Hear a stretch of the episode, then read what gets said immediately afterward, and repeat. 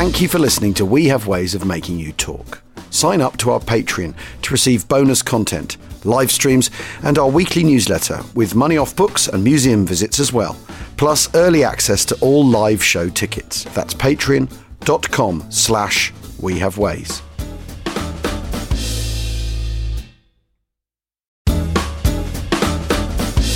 Achtung Achtung, and welcome to the latest uh, Christmas reading. And today we've got a slightly um, different take. This is from a diary by Vere Hodgson, um, who was quite a remarkable lady. She was born in 1901 in Edgbaston, in Birmingham, where her widowed mother ran the family home as a boarding house.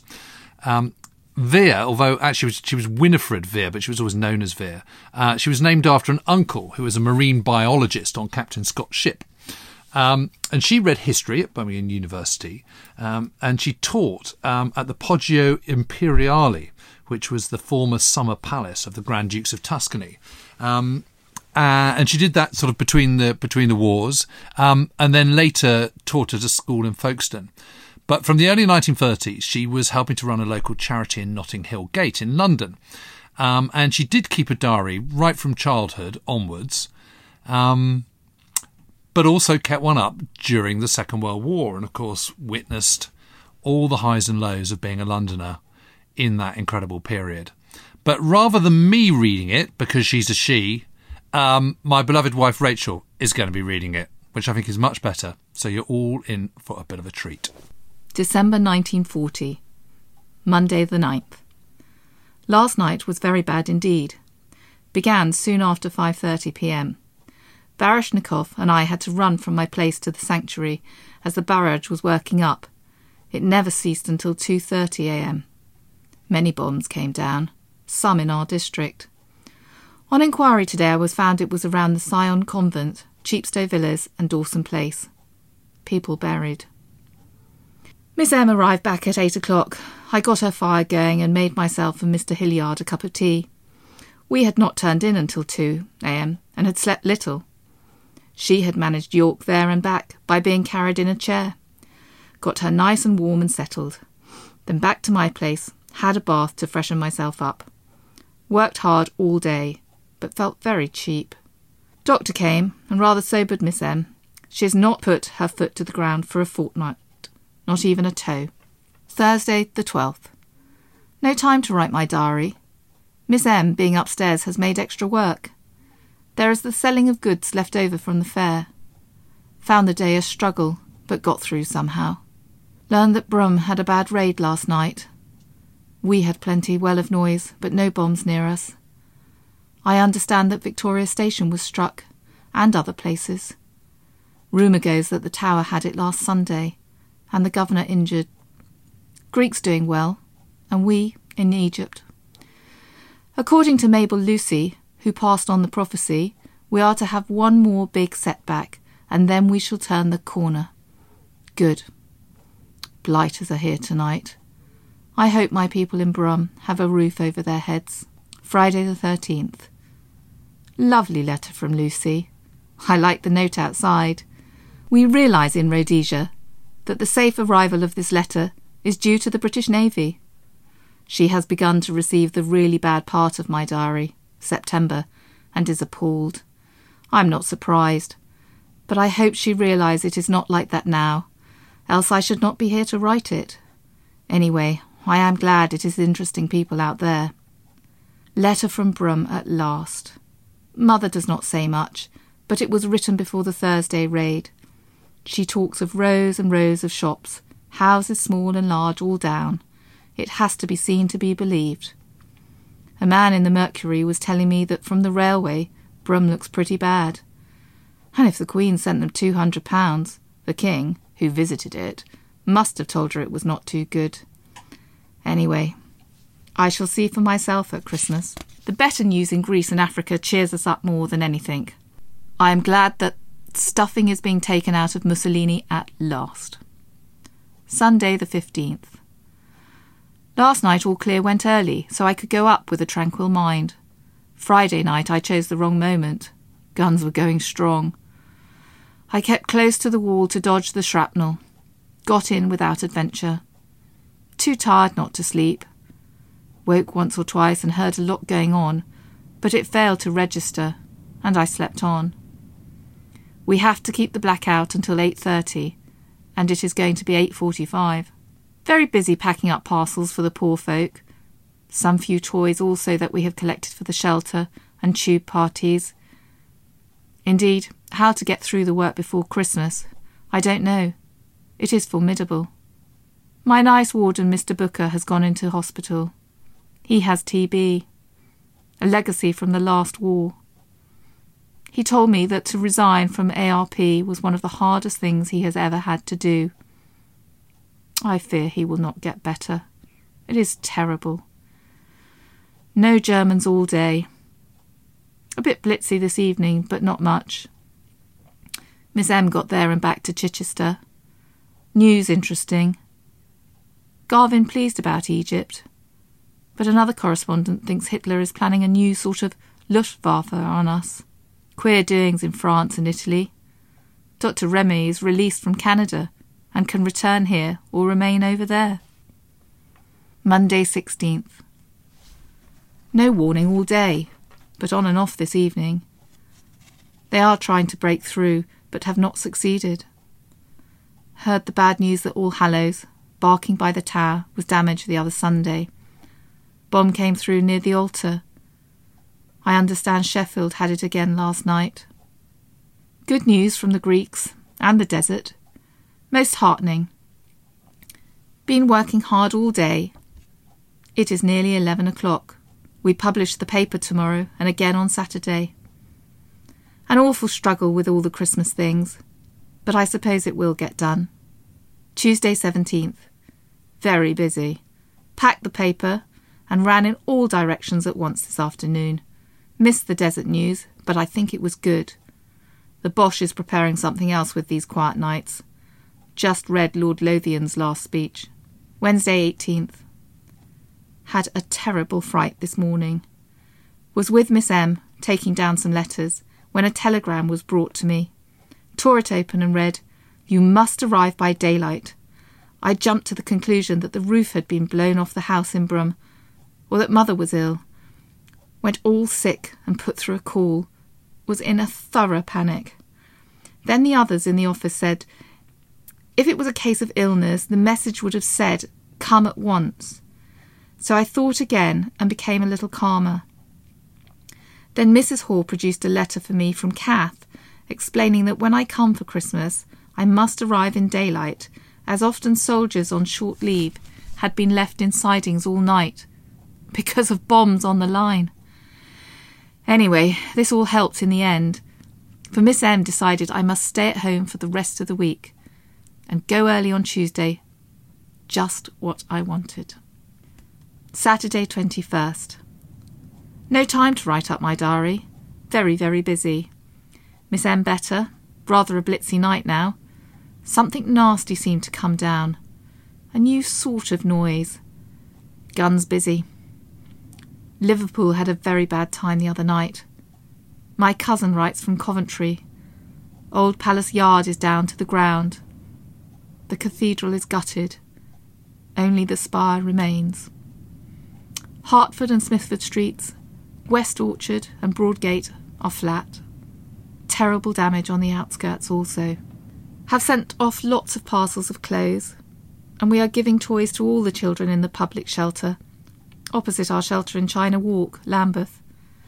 Miss M is giving the people a hot supper on Christmas Eve hot pies and mince pies. Then in our own shelter, the women will have a good dinner on Christmas Day.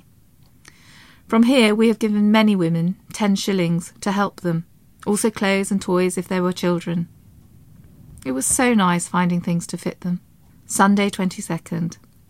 Slept well, but woke very cold in the early hours and expected snow came down to the sanctuary, heard that a bomber had come down on Victoria Station the previous night at seven. That was the queer wonk I heard. It descended with all its bombs on Ebury Bridge. The station is unusable, and everyone had to go by bus to Clapham Junction to pick up trains.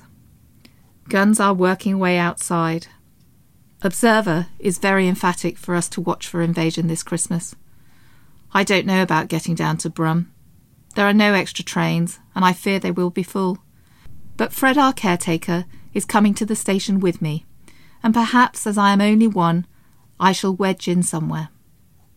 Monday, 23rd. Very busy day. Just listen to the Prime Minister's magnificent speech to the Italian people, in the dramatic style that suits him, alluding to Garibaldi, Mazzini, and Cavour, and all we did for them. He alluded to Mussolini. It was a thrilling speech, and made me think our Prime Minister is really the greatest man we have ever produced in all our long history, except perhaps for Alfred the Great. We have never been so near defeat as we were in June, nor so near invasion on our actual soil.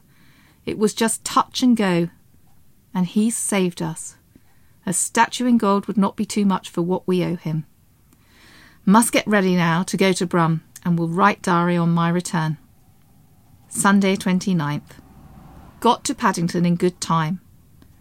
I was taking one of the fair prizes for someone who had won it. Train left late and was full, but I had a seat. I looked up at the glass roof of the station and marvelled that in spite of all the raids it was still there. Reached Brum an hour late. Dr. Hillier waiting for me, and amazed I was so early. Kath was not setting out for about three hours. As we came out of Snow Hill Station, I saw the arcade, opposite black with fire enclosed. Broad Street had had some hits, but not Hagley Road, and so far no bombs on Francis Road. Kath and I went down to the marketplace. Nothing much to buy. Apples were one and four a pound, and oranges difficult to obtain. I got four from a Jewish trader by spinning him a yarn. This was better than Notting Hill Gate, where I was allowed one. Saw new St. Marshall and Snelgroves is like John Lewis, only the damage is on a smaller scale.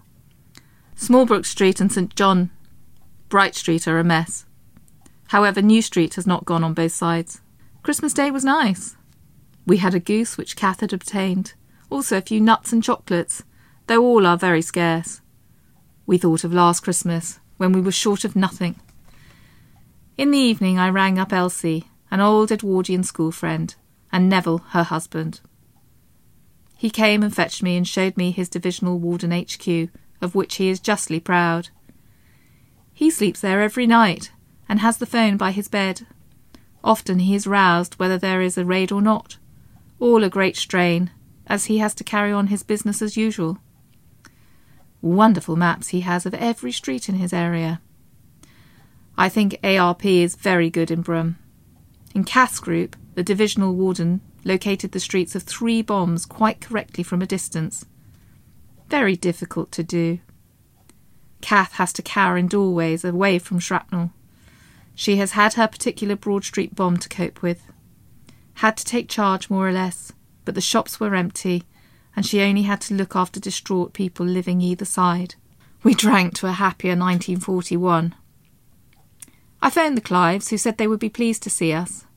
Mother and I went by the first train. Changed at Kidderminster and Woofferton, and slow all the way. Sun shining, and country looked lovely. Travelled with another old Edwardian going to Leominster. She told me about King Edward's being evacuated to Cheltenham and how difficult it was in the billets, how they returned to the new Bristol Road School. Then the blitz began in earnest. So they went to Kidderminster, but the boys stayed on in Brum. Arrived in Hereford, and since there was no one to carry mother's bag, heavy with food, I hailed a coal cart and persuaded the boy to take it to the square for me. We caught the bus. The Clives were sweet. We talked of Lucy and Auntie Nell and how peaceful it was in the village of Eardisland. Mother was enraptured, and I'm sure she will be happy for a few days. After lunch, had to catch the bus back. The place looked more like a picture postcard than ever. Saw a small tank pelting along, and the boys in it very pleased with themselves. Train to Shrewsbury. It was pitch dark, but I shouted I wanted a train to Brum and was hoisted into one without delay. No blitz in Brum. Dr. Hillier and Kath came to see me off. They had given me some eggs. Most acceptable. Reached London at 3 pm and took a taxi. Great luxury. Came down to Sanctuary. Familiar sirens have gone and the guns are on once more. Have not heard a bomb yet, and I hope they will soon go away. Monday 30th. After I wrote my diary last night, there were terrible fires in London. We went up on the roof to look. At Shepherd's Bush, flames were leaping, and towards the city they were gigantic. As I walked up the road, I could see the smoke. A great red glow filled the sky. I had no need of a torch. I could see every step I took and could have read a book if I had wished. The police said it was Waterloo Station, but the taxi man told Miss Moyes that the city was on fire and they were trying to save St. Paul's. These were her first words to me as she arrived, and I shall never forget the horror of them. This morning we heard it was a great attack on the city. Mr. Bendel rang up to say his office was down to the ground. When Mr. Hilliard came back, it transpired that his office in Finsbury was also gone. From Mrs. Whitaker, we heard that part of the roof of the Daily Telegraph had gone. Everything was so hot no one could go near.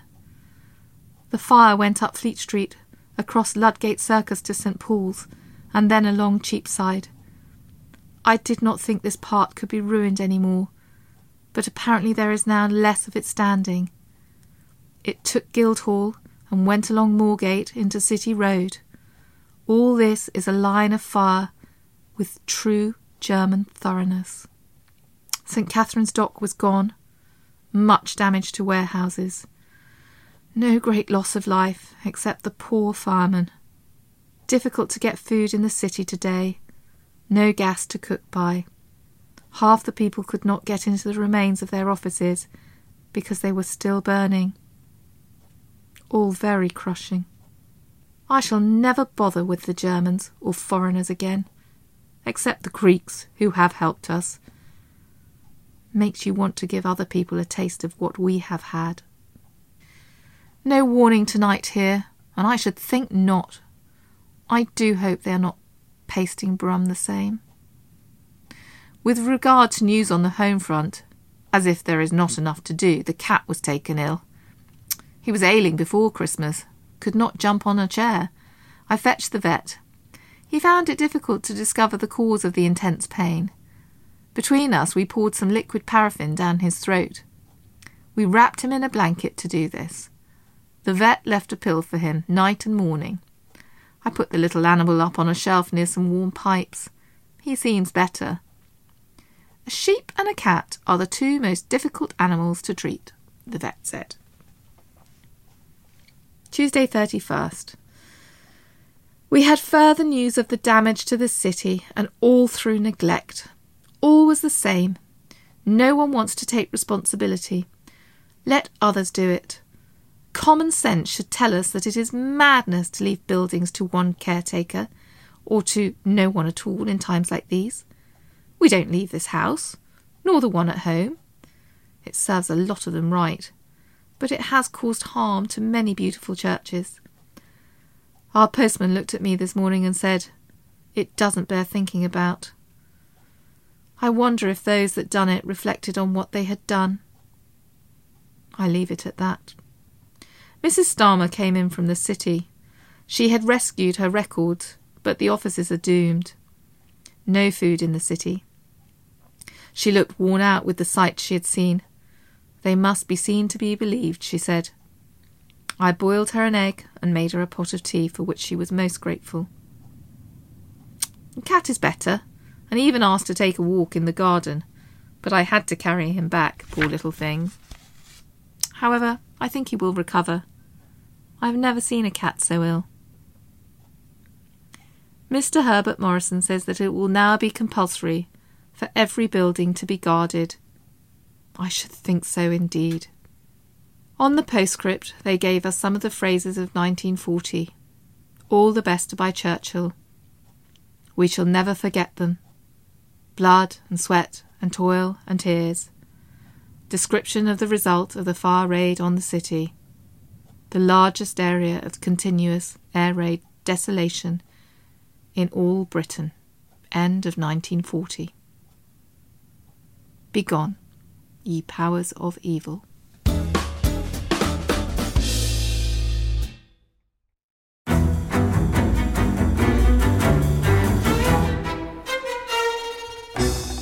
I'm Anthony Scaramucci, former White House Director of Communications and Wall Street financier. And I'm Katty Kay, US Special Correspondent for BBC Studios. I've been covering American politics for almost three decades. Welcome to The Rest is Politics US, brought to you by Goalhanger Go on, tell us, were those donations you made, like Obama in 2008, was that idealism? Were you hoping to get something out of these campaigns that would serve your own business interests, for example? So I think this will either make this podcast incredibly successful, Katty, or people will be horrified and they'll shut it off right now because I'm going to be very real with you. The Obama donation, I had gone to law school with President Obama. We were not classmates. I was a few years ahead of him. It was 2007. He was then Senator Obama.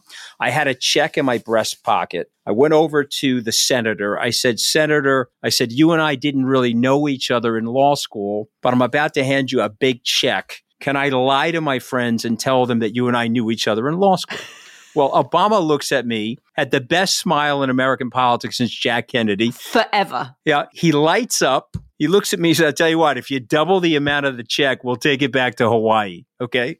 And I looked at him. I said, You're done. I had another check in my pocket. I ripped it up. I doubled the amount of the check. And I'm going to tell you right now, I've been to more White House Christmas parties during the Obama administration than the Trump administration. In this pivotal year for the United States, democracy, and world affairs, Britain's biggest podcast, The Rest is Politics, is launching stateside. Uncovering secrets from inside the Biden and Trump inner circles and how they shape the world's most important economy, but also the global economy too. New episodes are released every Friday morning. Just search The Rest is Politics US wherever you get your podcasts.